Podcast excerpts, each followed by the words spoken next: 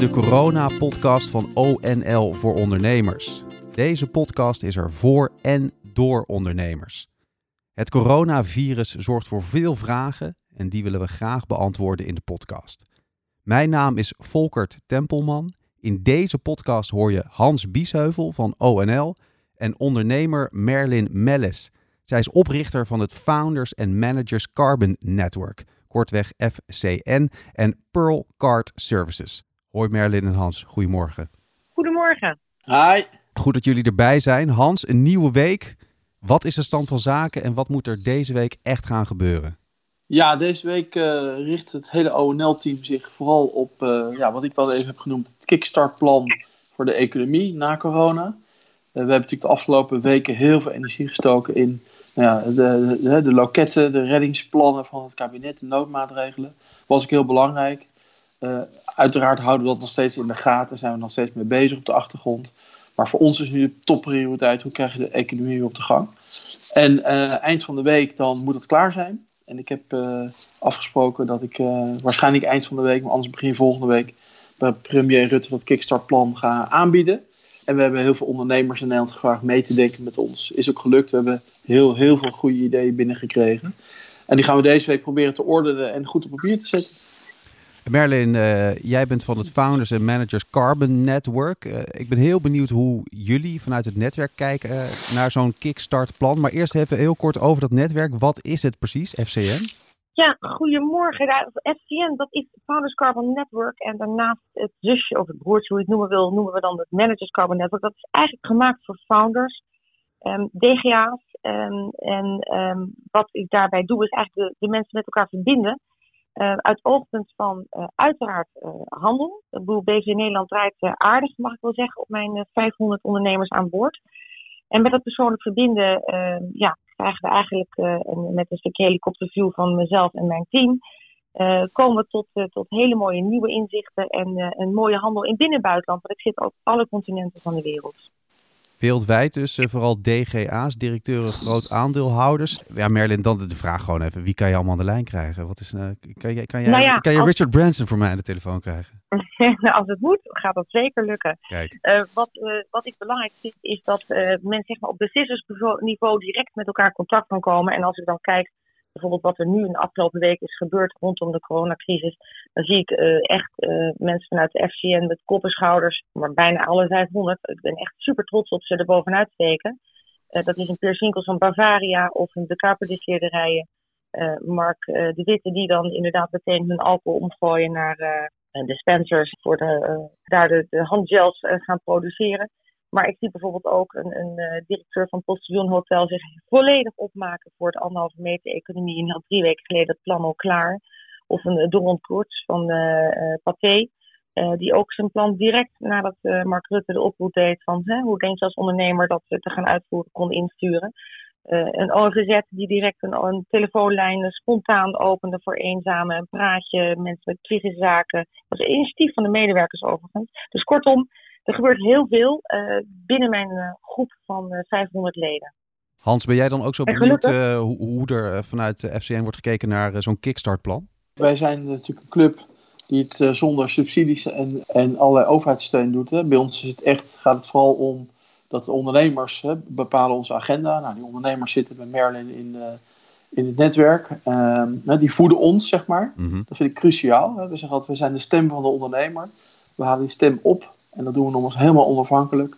We zijn niet geleerd aan de politieke partij of wat dan ook. We zijn maar voor één ding: ondernemersklimaat. Uh, en ja, de creativiteit en de innovatiekracht zit ik ook gewoon bij, de, bij het bedrijfsleven. Dus dat, voor ons is dat echt uh, cruciale informatie. Ja, Merlin, wat zou jij Hans uh, kunnen vertellen daarover? Hoe wordt er vanuit het netwerk gekeken naar een uh, kickstartplan? Hoe, hoe moet het na corona? Nou, ik zou zeggen, eh, allereerst uh, wil ik toch echt zeggen dat Hans ongelooflijk veel betekend heeft de afgelopen vier weken voor al die ondernemers die niet alleen via de app, maar ook gewoon rechtstreeks bij ONL terecht konden. Um, ik ben natuurlijk als een dolle gaan verbinden, mijn leden nog veel meer. Ik heb in drie weken tijd meer verbonden dan in een jaar tijd, bij wijze van spreken, wat ik normaal hoef te verbinden. Mensen toch, uh, de een wil van zijn hotel een zorghotel maken, of nee, dan toch naar het Legger des. De volgende wil weer zijn wijnexport uh, omzetten naar mondkapjes, omdat de wijnexport plat ligt, et cetera. Um, maar iedereen kon ook bij ONL zijn gehoor vinden. hoe wordt er gaan gekeken? Nou, natuurlijk ehm, ja, heel kritisch enerzijds, want anderhalve meter economie is voor heel veel organisaties een hele, heel moeilijk te implementeren. Um, er wordt natuurlijk ook kritisch gekeken naar de maatregelen die genomen worden in Nederland. De ondernemers hebben het ongelooflijk zwaar. Er zullen enorm veel ondernemers failliet gaan. Dus um, met alle gevolgen van dien voor werkloosheid. En ja, ergens moeten we, wij als ondernemers ook de boel weer gaan ophoesten. Dus um, ja, je ziet heel duidelijk een tweespalt tussen het beleid wat gevoerd wordt uh, en um, ja, hoe, hoe de economie zich verder uh, slechter en slechter ontwikkelt. Ja, ik herken het. Tegelijkertijd denk ik, hè, want dit horen wij natuurlijk ook. Ik had vanmorgen nog een gesprek met de Koninklijke Horeca Nederland met de directie. Nou ja, die zit natuurlijk ook met handen in het haar van ja, hoe kan je nou hè, uh, die anderhalve meter economie ook in de horeca toch nog eentje even hè, vormgeven. En dat is ook heel lastig. Tegelijkertijd denk ik wel van ja, de enige manier om eruit te komen is toch met elkaar blijven nadenken, de ideeën blijven uitwisselen, toch ondernemers te activeren. Want kijk, bij de overheid, zou ik eerlijk zeggen, komt het niet op dit moment. Die hebben het zo druk om het apparaat daar in, in gang te houden en die noodmaatregelen, daar, die kunnen gewoon dit moment niet vooruitkijken. Dus het moet van ons komen. Ik zie dat ook als een kans, hè? Ja, ik sprak met, uh, met uh, Won Jit, nou, natuurlijk een grote horeca-tycoon, een, een mooie ondernemer die al een paar weken geleden zei, nou ja, de terrassen, uh, restaurants, 30, 40 procent vol, aanpassen, meer ruimte geven. er, zijn, er zijn mogelijkheden. Het wordt een, een, een, lange, zware weg terug, maar er zijn mogelijkheden. En ja, misschien moeten we inderdaad, en dan spreek ik met mensen als een Atle Oesloe van Corendon, ja, misschien moeten we wel in de toekomst wel rekening houden dat we altijd met een mondkapje op gaan reizen. En um, ja, het zijn het Postillon Hotel, die uh, heeft congressen die zeggen, ik hoop dan natuurlijk dat dat weer op gang komt. Hè. We hebben in ieder geval niet zoveel investeringen gemaakt in prachtige congrescentra en businesscenters. Dus die hebben hun anderhalf meter economie volledig al toegepast nu in de hotels van, van incheck tot aan uh, vergaderzalen, uh, businesscenters, et cetera. Um, alleen, je vraagt je dan af, en daar had ik het met uh, Doron van ook over. Um, ja, je omzet vermindert natuurlijk. Dus hoe ga je daarmee om? Uh, je op andere tijden open? Um, ja, moeilijk moeilijk. Maar er, zijn natuurlijk, er is overal maar aan te passen. Er komen daar uh, ook creatieve ideeën uit? uit? Dat soort misschien wel gewoon aan de tafel zit sessies met uh, mensen uit jouw oh, netwerk? Oh, zeker. Nee, zeker. Zoals? Dat is nou juist zo leuk. Nou ja, de creatieve ideeën die er aankomen, ik noemde, noemde er al een paar. Um, een leuk voorbeeld is uh, Monique uh, van Jumbo Monique, zoals uh, dat genoemd wordt. Die hebben twee, zij is in, zit van twee Jumbo's in Noord-Holland. Zij gaf altijd al een verspillingsdiner voor het eten, zeg maar wat een dag later zou verlopen. Um, uh, nu is het natuurlijk een, een uh, ja, soort van. We hadden eerst de hamsterrun op de supermarkt en nu loopt het allemaal wel weer wat gestroomlijnder. Mm. Maar zit het nog steeds. En nu deelt zij deze met een kok in de armen, meerdere trouwens, deelt zij de verspillingsdiners uit. Um, maar er zijn heel veel mensen die dus heel creatief omgaan. Ook, ik kan kijken naar mijn eigen dochter van Mellis People. Die heeft natuurlijk Hostessen nu uh, thuis zitten. En die gaan uh, in samenwerking met een van hun klanten, Zeebrugweg Darsstraat, gaan zij uh, uitdelen bij de verzorgingsthuizen. Ik noem maar wat geks. Dus um, er zijn, het heeft ook een, een, lied opgenomen voor de ondernemers met, uh, met Lange Frans. Dan denk ik, ja, hart onder de riem. zo zijn er zo ongelooflijk veel mooie bedrijven die er wat aan doen. Maar ook, ook vanuit de organisatie, vanuit het onderwijs. Hè? Bijvoorbeeld Stenden, de hotelschool in, in Leeuwarden. Uh, uh, die uh, natuurlijk honderden leerlingen uit, uit ja, ver weg van over de hele wereld weer terug moeten halen, wat ook enorm veel geld kost, hebben direct al een plan gemaakt met hoe lossen we dit financieel op intern, hoe pakken we de lessen aan, want die zijn, zeiden ook meteen, ja, wij begrijpen ook wel dat in september nog steeds een, een, stukje anderhalf meter economie en of er rekening gehouden moet worden met hoe beschermen we leraar en leerling. dus um, ja, mooi, mooi om te zien. Ja, nou dat is mijn ervaring ook hoor. En uh, nou ja, we hebben nu ongeveer 1500 ideeën binnengekregen.